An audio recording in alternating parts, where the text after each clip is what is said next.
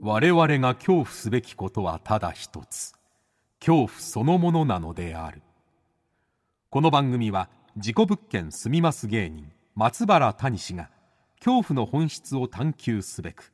各界の道を極めた人々と恐怖について語らいます松原谷氏の興味津々ご一緒に恐怖の感性を磨きましょう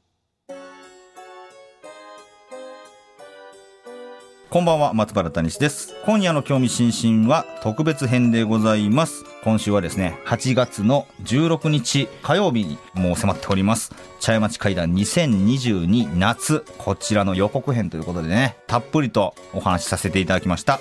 お話しさせてもらったのは MBS が、えー誇ります。アナウンサー、清水麻也さんですね。はい。この方、怖い話、そんなに好きじゃない。今まで怖い話通ってきてないはずなのに、なぜか前回ね、女性怪談作家スペシャルの、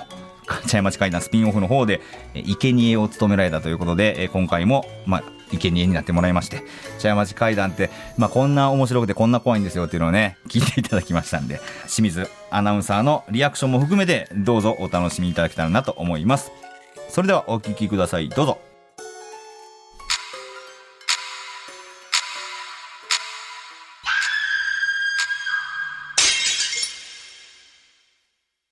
さあ、先週に引き続きまして、今週も、えー MBS アナウンサー清水麻也さんとお届けしていきます。よろしくお願いしますよ。ろしくお願いします。はい、えー今週はですね、8月のもう16日火曜日にですね、えーもう開催決定されております、茶屋町会談2022夏、こちらのお話をちょっとしていこうかなと思うんですけれども、はいまあ、前回、茶屋町会談のスピンオフの、あの女性会談作家特集ね、初体験していただきまして、はい。茶屋町会談というものをこれでちょっと知ってくれたわけじゃないですか。はい。どうですかこの MBS が誇る茶屋町会談というこの番組のシリーズ。いや、あのーまあ、とにかく怖くはありますね。怖くはあはるい。。私みたいな怖い話に耐性ない人はやっぱり怖い。うんただ、なんか怖いもの見たさでうん聞いてみて、なんか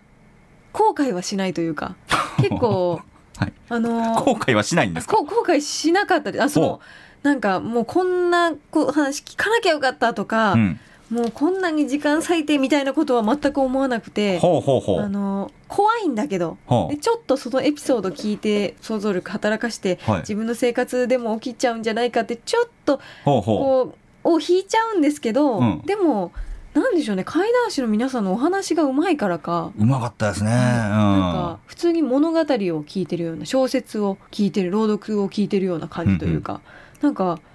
アナウンサーとしては話術にすごく惹かれましうたん、しそうか。うんはい、あとホラー苦手っていう人でも聞きやすいお話もあったりとか、ちょっと面白い話もあったじゃないですかああ、田辺聖也さんの話とかね。はい 面白いおっ 面白かさったでん、すおっちゃんの話とかね。はいそういったお話もあるんだってちょっと新しい発見うでしー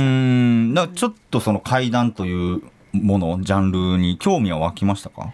興味は以前よりは湧きました以前よりは湧いただあのそううんうん好んで自らはあのいくわけではないけ行くわけでどはないあでもこんな世界があるんだそしてはいこんな楽しみ方があるんだは気づいてもらえたという感じですね。はいなるほどなえ実際まあねその先週も言ってましたけれどもなんか死を振って はい友達の家で泊まったとか言ってましたけれども、なんかやっぱ階段聞いてから夢の中に お化け出てきたとか、うんより引っ張られることとかなかったですかそれは夢の中に出てきたりとかうん金縛りだとか、そういう現象は全く起きなかったですほうほうほうほうで多分塩ちゃんと振ったからだと思ってるんですけどいやー私は、そうね、死を大事だ な、で変なあの部屋で変な音が鳴るとかもなく、うん、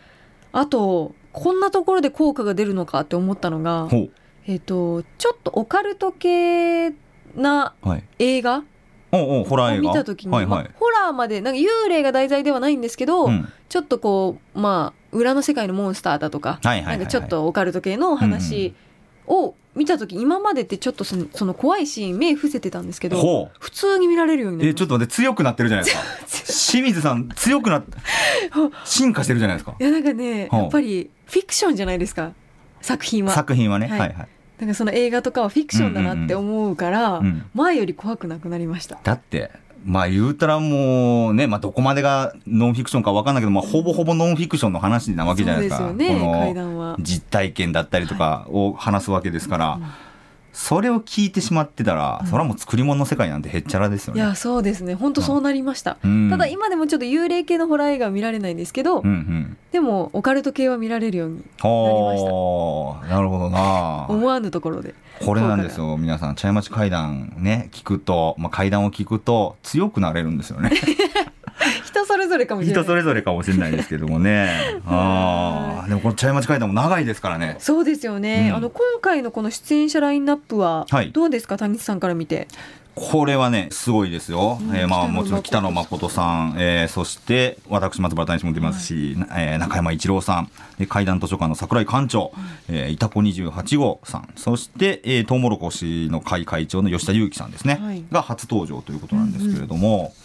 まあやっぱりこの番組ね毎回出てもらってますけど中山一郎さんがやっぱね、すごいですよ。ねだから前回のスピンオフでは、はい中山一郎さんの1話をうんうん聞いたわけじゃないじゃないですか、はい清水さん、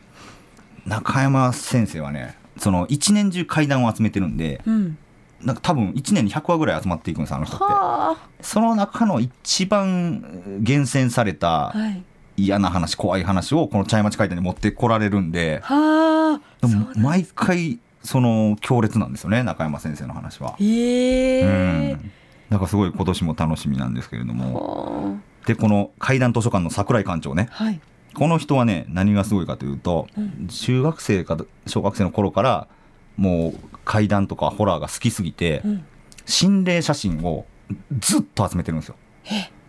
だからなんで階段図書館って名乗ってるかというと、はいもう家が心霊写真だったりとかうんいわくつきのものだったりとか、うん怖い本だったりとかがむちゃくちゃあるんですよねへえ家がもう階段図書館になってしまってるっていうなるほどそれではい桜井館長、そうそうそんで桜井館長なんですけれども、へでその桜井館長が、まあ、前回もね出てもらった時も嫌な心霊写真を持ってきたんですけども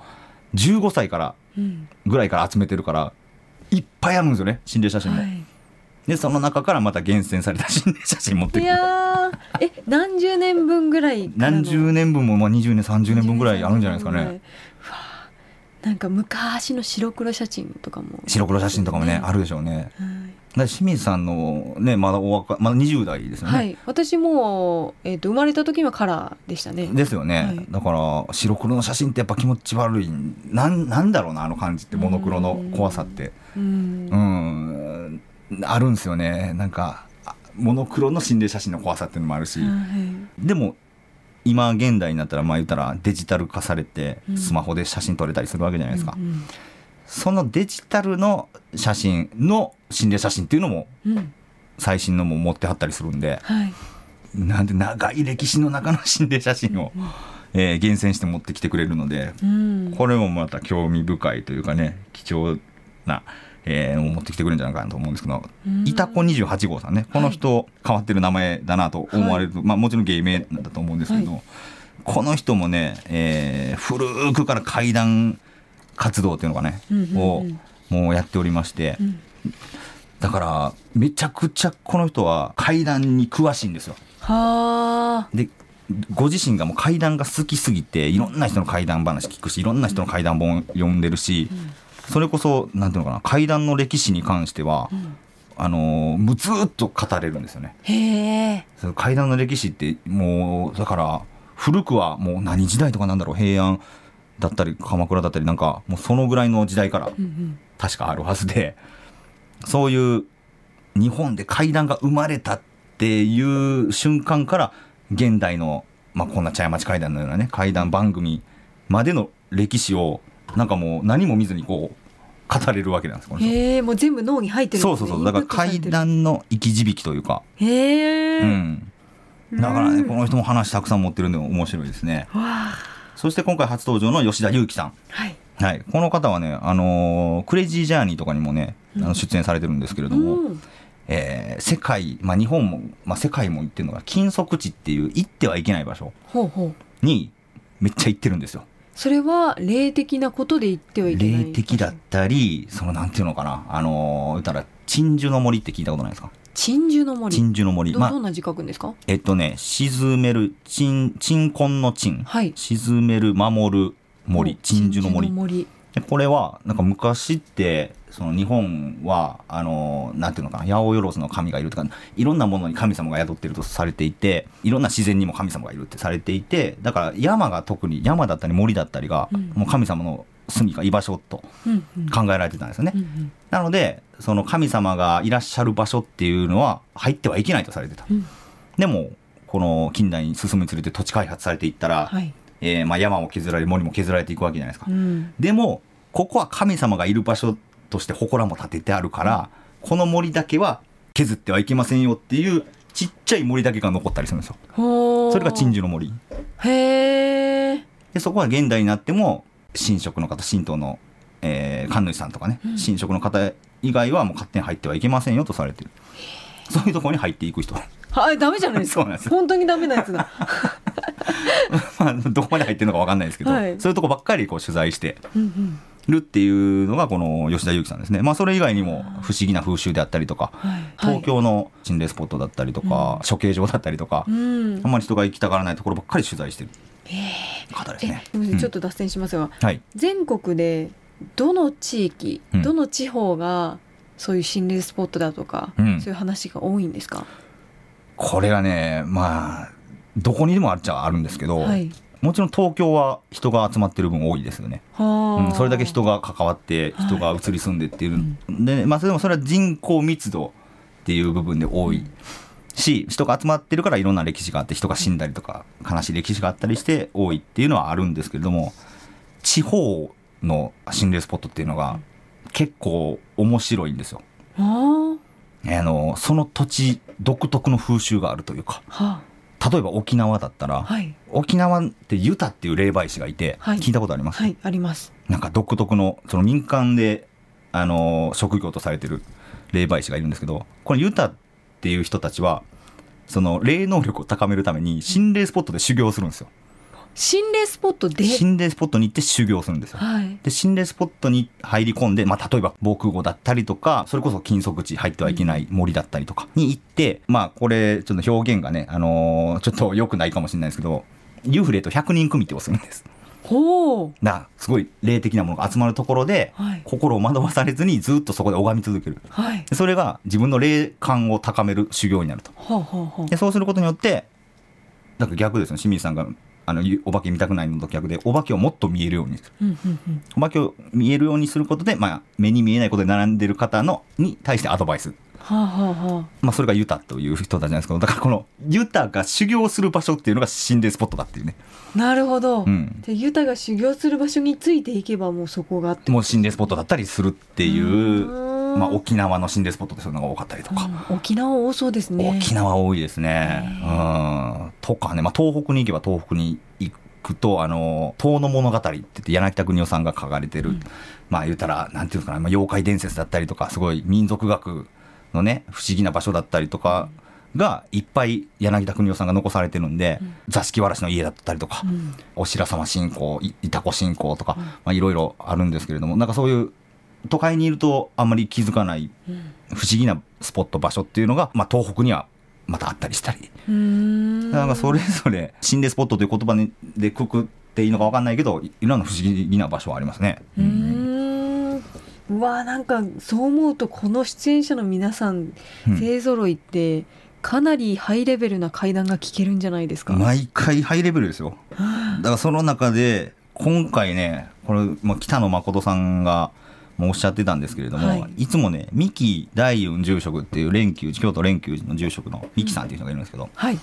この人が毎回あの終わってからお祓いをするんですよね、うんうんこの場を清めるみたいなで今回はミキさんがいないあえてえい呼んでいないと、読んでないんですうか。ん、でこれはこの牧野誠さんがおっしゃるにはそのミキさんに頼ってはいけないと、はうん、今回はその安全圏から、えー階段を楽しむんじゃなくてちゃんと自分たちの力で階段を楽しもうぜっていうあ、あーもうじゃああの部屋の四隅にはい塩も置かない。あのーそれはわからないですか。まあ、それスタジオに置いてはるかもしれないですけど、その使用を効果的にあのしてくれるミキさんはいないっていうことですよね。なるほど。うんああえそれはうわますます怖いな。 だからこのちょっと危険危険な香りがする、はい。えでもね、よく考えてみてください。この怪談図書館の桜井館長、15歳からずっとうん呪われた心霊写真とかいろいろ集めてる、んでもこの方生きてるんですよはいまあずーっと呪われたものばっか集めてるっていう呪いにかけられてるかもしれないですけどこの人は別に何にあのお祓いされずともずーっと集めてるわけですよね、はいで中山一郎さんこの人ももうずーっと長いこと怪談話を集めてますでこの人に関しては、えー中山一郎さんが行った心霊スポットがあの幽霊が出なくなると言われていてほその言ったら霊能力者とかにを連れて行かなくても中山一郎さんが行った場所にから幽霊が逃げていくと言われているうええそうそうそうそうだからこの中山さんに関してはその霊能力者的な人は必要ないんですよね、ほうほうほうで吉田裕樹さんもまあ言ったら本当自分の力でその昔の文献を調べてその心霊スポットで昔こんな歴史があったどんなのがあったんだろうかみたいなのを自分で調べてそれも見える人の力を頼らずにうん歴史からそういう怖い話を考察していく、うんうんでイタコ28号さんに関してはもうただただ階段が好きだからうんうんもう進んで呪われる場所に自分も 身を置いていくと、うんうんまあ、この出演者、まあ、僕も含めて自分近に住んでる僕も含めて北野誠さんも含めて、ん全員霊能力者的な人に頼らずに元気にいらっしゃる人たちなんで、そうですねうんうん、だからみんなも自分の力で頑張ろうぜっていう今回うわーもうなんかすごいなんか勢いがすごいでもこれ観客の皆さんもいるわけですからねそうなんですよ今回有観客ですも今ん回有ね観客なんですよね去。年はリモートというか、まあ、配信のみうんだったんですよね。そうなんですよね、まあ、コロナ禍っていうのもあってね、なかなか制限があったんですけれども、今回でもこの有観客も久しぶりですよねうん、確か2016年だったかなそうですね。あの、うんうん聞いて公開、見て公開、公開録音スペシャルというイベントが、あの、はい直近で最後の有観も客うだそっれたとが7年前そうですね。じゃあ6年前だ2016年、六年前ですね。はへいー冒頭でね清水さんは今回怪談の番組参加して「後悔はしませんしませんでした」って言ってるけど、このタイトルがもう「聞いて後悔見て後悔」 本当だ。後悔のクイズスペシ本ャル当だ。こんなことやってたんですよ6いや年ー、前この回に出なくてよかった。この回誰た玉巻さんやったかなこの回で、ね藤林さんまだこの時にね参加してないんでたあ玉巻さんだったそうなんですねでも玉巻さんはねあ、うん玉巻さんいいですよ何ですか。この茶屋町会談出てから結婚されてますんで出てから。でも、出てから結婚するまでの間に、何かあったんじゃないですか。もしかしたなら。んかいろいろあったかもしれないですいけどやー絶対何か起きてると思いますだからよ。プラスに捉える人はちゃんと羽の毛張るんですよ、うんええこれねだから唯一有観客でやった2016年の聞いて公開見て公開、えー公開録音スペシャルねうんこの時に僕あれなんですよ三木大雲住職に「谷さんあと5年で全て失いますよ」って言われたえ日えでどうなりました？5年後去年ですよね。去年2021年。なんとか乗り越えました乗り越えた。でも危なかったんですか？いやわかんないですねそれに関してはだからそのまあまあ今回出演されるね皆さんもそうですけど僕も極力頼らないでおこうと思って、うんそういうなんだろうな見えない力に うん。うんうん。でもね、まあ、もしかしたら見えない力があったから助かったんだっておっしゃる人もいるかもしれないけれど見えない力に借りずに乗り越えたっていう事実の方が大事かなと思ってうんうはんあ。うんだから大丈夫ですそそれなんで僕5年後に全てなくすって言われたかというと、はい。顔真っ黒の写真撮れたんですよあーちょっとそれ本で。あ本で見ました,、はい見それそれそれそれ怖かったあれ。それを見た三木住職が「いや谷さんこれやばいですよ」とうん「あと5年で全てなくしますよ」とっはいていう話だったんですよねはい。でもこうして僕ちゃんと2022年も、えー無事生きておりますんでうーん。大丈夫なんですどうかわかりませんよ。でもそのくらいのうん。覚悟を持って有観客のお客さんも来ないといけないってことですよね まあまあまあ70大丈夫だと思います人け限定どですけども。塩はちゃんと配りますよねはいだ配るとって清水さんが大丈夫だったら塩がそうですね皆さんにもちゃんと配られますんではいちゃんとええ塩ですよねうんええ塩を配るというええでもその時やばかったですあのー誰かの携帯壊れた言ってましたよね塩えーお客さんだったかなお客さんの。なんかあそうかその時あれだちょうどね僕顔認識顔認証しない時期だったんですよえ、それは谷口さんが普通に日頃生活してて顔認証できなかったってことですか。顔認証しないあの時期があって、まあ、今はもう治ったんですけど治るっていうのもおかしな話なんですけど、はい。なんかカーソルがはい認識するじゃないですか、はい。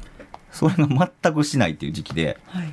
こういうねこれ中山一郎さんと写真撮ってもこうあであ本当だそうそうそうあもうどう頑張ってもあそうこ本れ当、ねえすごい集合写真に田集合口写さ真ん僕だだけけ 意識してないとかね枠がついてないはいそういうのがあったりしてあだからこれが顔真っ黒の写真ですよねえ黒すぎませんそう黒すぎるとこれカラーで見たらより分かりやすいんですけどこうえくえ合成じゃない違う違う違うこんな写真がだだってあのダニさんの前にいる二人うわがめっちゃ顔めっちゃ明るくライト肌色じゃないですか当たってますよねえおかしいおかしいおかしいえおこかしいれだからこれおがかしいって撮れた時期だったんですよおかしいですってそら5年後なんかあるって言われますよね言われますよでも大丈夫乗り越えたからいやいやいや いや私は生きている誰にだってあの通用することじゃないですから大丈夫だって清水さんははい前回のあのスピンオフで強くなったってご自身でおっしゃったじゃないですかそれはだからあの低レベルの話なんですよ 私はあの前回この茶屋町会談に参加して、えっとオカルト映画がはいのホラーなシーンが見られるようになっ見れるたようフこれ大きな進歩ですよィクションですからあフれィはクションを乗り越えれるじゃあもう実際も乗り越えれるいや乗り現実も乗り越えれますいやまずフ怖いィクション乗り越えたんだったらちょっとこれはもうはい茶屋町会談次の2022夏はええだいぶ覚悟していかないといけないですね、いやでも本当この番組はそうですよねその本当に好きな人がはい聞いてくれる番組なんでう、ん、ね、だからなかなかライト層が集まらないですねあーなるほどもともとこういう話に耐性がない人とかは あまり来そなうい,、そうそうでもあの安心してください聞けば強くなりますからいやー皆さんちょっとだけ興味があるというねあのライトな怪談ファンの方もぜひ 一回来てもらったらそうです、ね、強くなれますんで来られなくてもあの配信がありますもんねそうそうあそうそうそう、はい実際行って怖いなって思う人は配信で全然見ていただきたいな、配信は配信で怖いですけどね配信もね広報とか映ってうたん、らどう変な声しよう入ったりとかね前もありましたからそうあのはいはい、なんかあの去年藤林アナがはい生贄アナウンサーだったと思生うんです贄けでど、したね、はい、なんかドブの匂いがするってそのミキ住職に言われた とかあとなんか失礼ですけど ね女性にドブの匂いすると言うたらだから何かが先週話したおばあちおばあちゃゃんんの匂いねの 話もそうですけどやっぱ、はい匂いとかなんか五感に出てくるってことじゃないですか、その場にいるからこそじゃないですか、でもそれは、ええそういうのが怖いのであのえ茶屋町会談2022夏の生贄アナウンサーは私以外の人にえ清水さんじゃないいんですかやまだわからないんですよこれがあまだわからまだなあいのの決まってなくていやいや清水さん行きましょうよいややだやだやだやだやだやだもうあでもミキだってミキ住職いないんですよねいないですいやちょっとそれはさすがにいかんべ大丈夫です変態勘変弁変態おじさんが5人ぐらいいるんで勘弁ただただお化け好きすぎて変なとこばっか行く変態おじさんが北野誠さん中山一郎さん桜井館長いたこよ28り引きつけますからその人たち が変態おじさん変 態おじさんがいっぱいおるって気持ち悪いないやー松原大使ねいますんで、はいうわーはい、あでもスタッフさんもいますしね、はい、みんな一緒ですみんな一緒そうかみんな生贄ですねみんな生贄ですから、はいまあ、もしかしたらねそのスケジュールの都合で、はいえー清水アナウンサーじゃない誰かになるかもしれませんけれども、はいぜひね、えー清水さんこれなくてもちゃんと配信見てくだいさいやいいい配信見てあの考えますはいぜひとも見て 見てもらいたいなはいはい見るとしても誰かと一緒に見ます一、はい人は怖いお願いしますよはい茶屋町会談2022夏もありますけど、あの茶屋町会談8年目に突入したんですよねそうなんですよだから過去回も結構 YouTube で上がってたりするし上がってない回もありますよねあそうなんですねあれはまたなんかうまいことなんかで上げたりするのかな わかんないですけどあ一番最初がないのかはあ前田アナウンサーだったら一番最初前田そ明うだあうんそうそうそう、えー長い歴史がありますからそうねですよね、はい前田アナウンサーが、えーその茶屋町会談の収録の帰り道にパニックに陥って携帯のアプリが全部震えてる どんな状態なんそれあれじゃないですかあのあの普通にあの押す長押長押しししたんじゃないですか長押ししてあの削除できる状態になったらあれみんなプルプル震えるじゃないですかはいあの状態じゃないあのですか状態なア気プがリし移ま動すさせるねただ動揺してたんですかね酔っ払ってたんだと思います とお酒好きですからね前田さんはいまあ、そんなこともありましたけれども、へーまあ、へー一番怖かったというかやっぱ僕印象に残ってるのはやっぱ中山先生です中山一郎さんが毎回本当怖いんですよあーもう谷口さんが怖いって言うってことはいや相当中で山す先生よの話ねほんま怖くてこれねもう何年か前の総集編とかでも言ってるけど、まあ、言うたら同級生が、えー変な物件に行って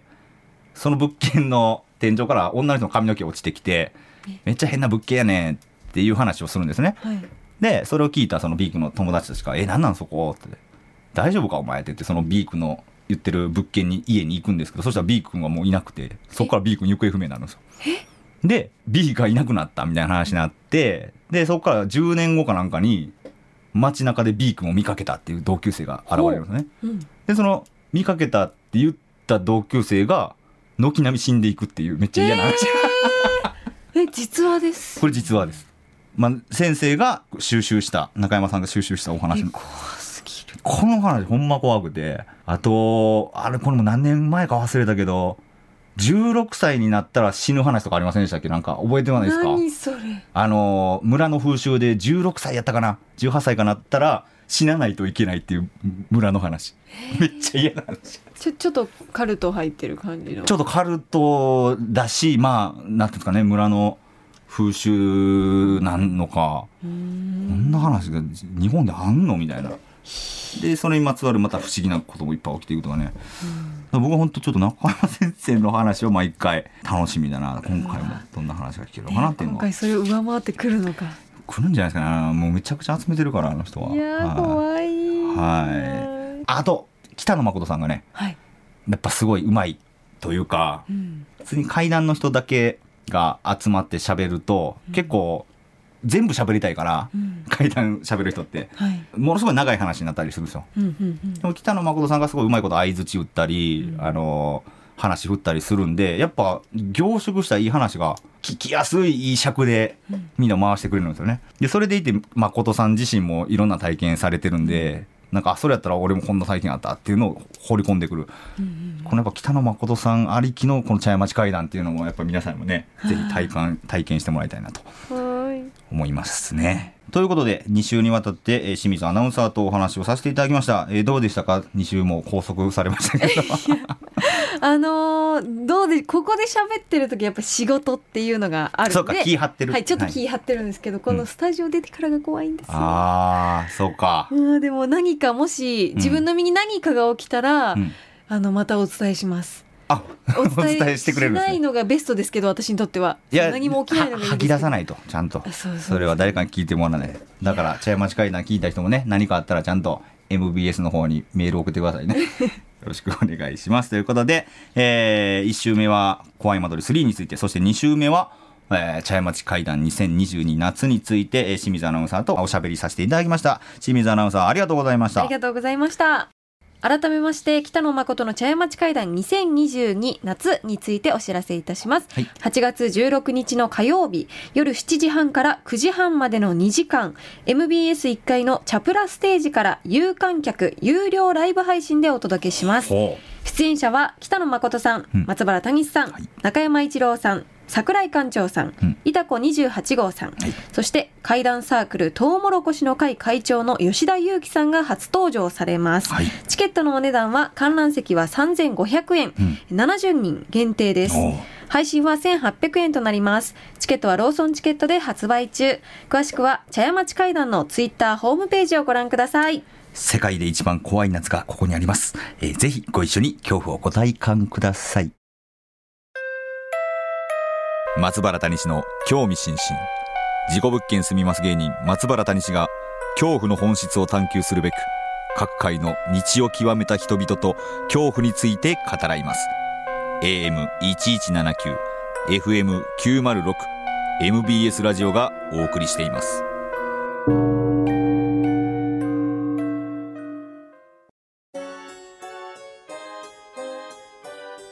はい、いかがでしたでしょうかね。清水さん来てほしいですね。はい。まあ、清水さんじゃなくても、また清水さんに感想は、えー聞いてみたいなと思いますんでね。えー一体どなたが生贄になるのか、えーこれは8月16日、えー火曜日、えー実際に皆さんの目で確かめてみてください。さあ、来週は一体どんなゲストが、えー来てくれるのでしょうか。お楽しみに、恐怖の完成を磨いてお待ちください。ということで、松原谷氏の興味津々、今宵はここまでです。えー皆様、どうかお元気で。さようなら。清水さん待ってるよ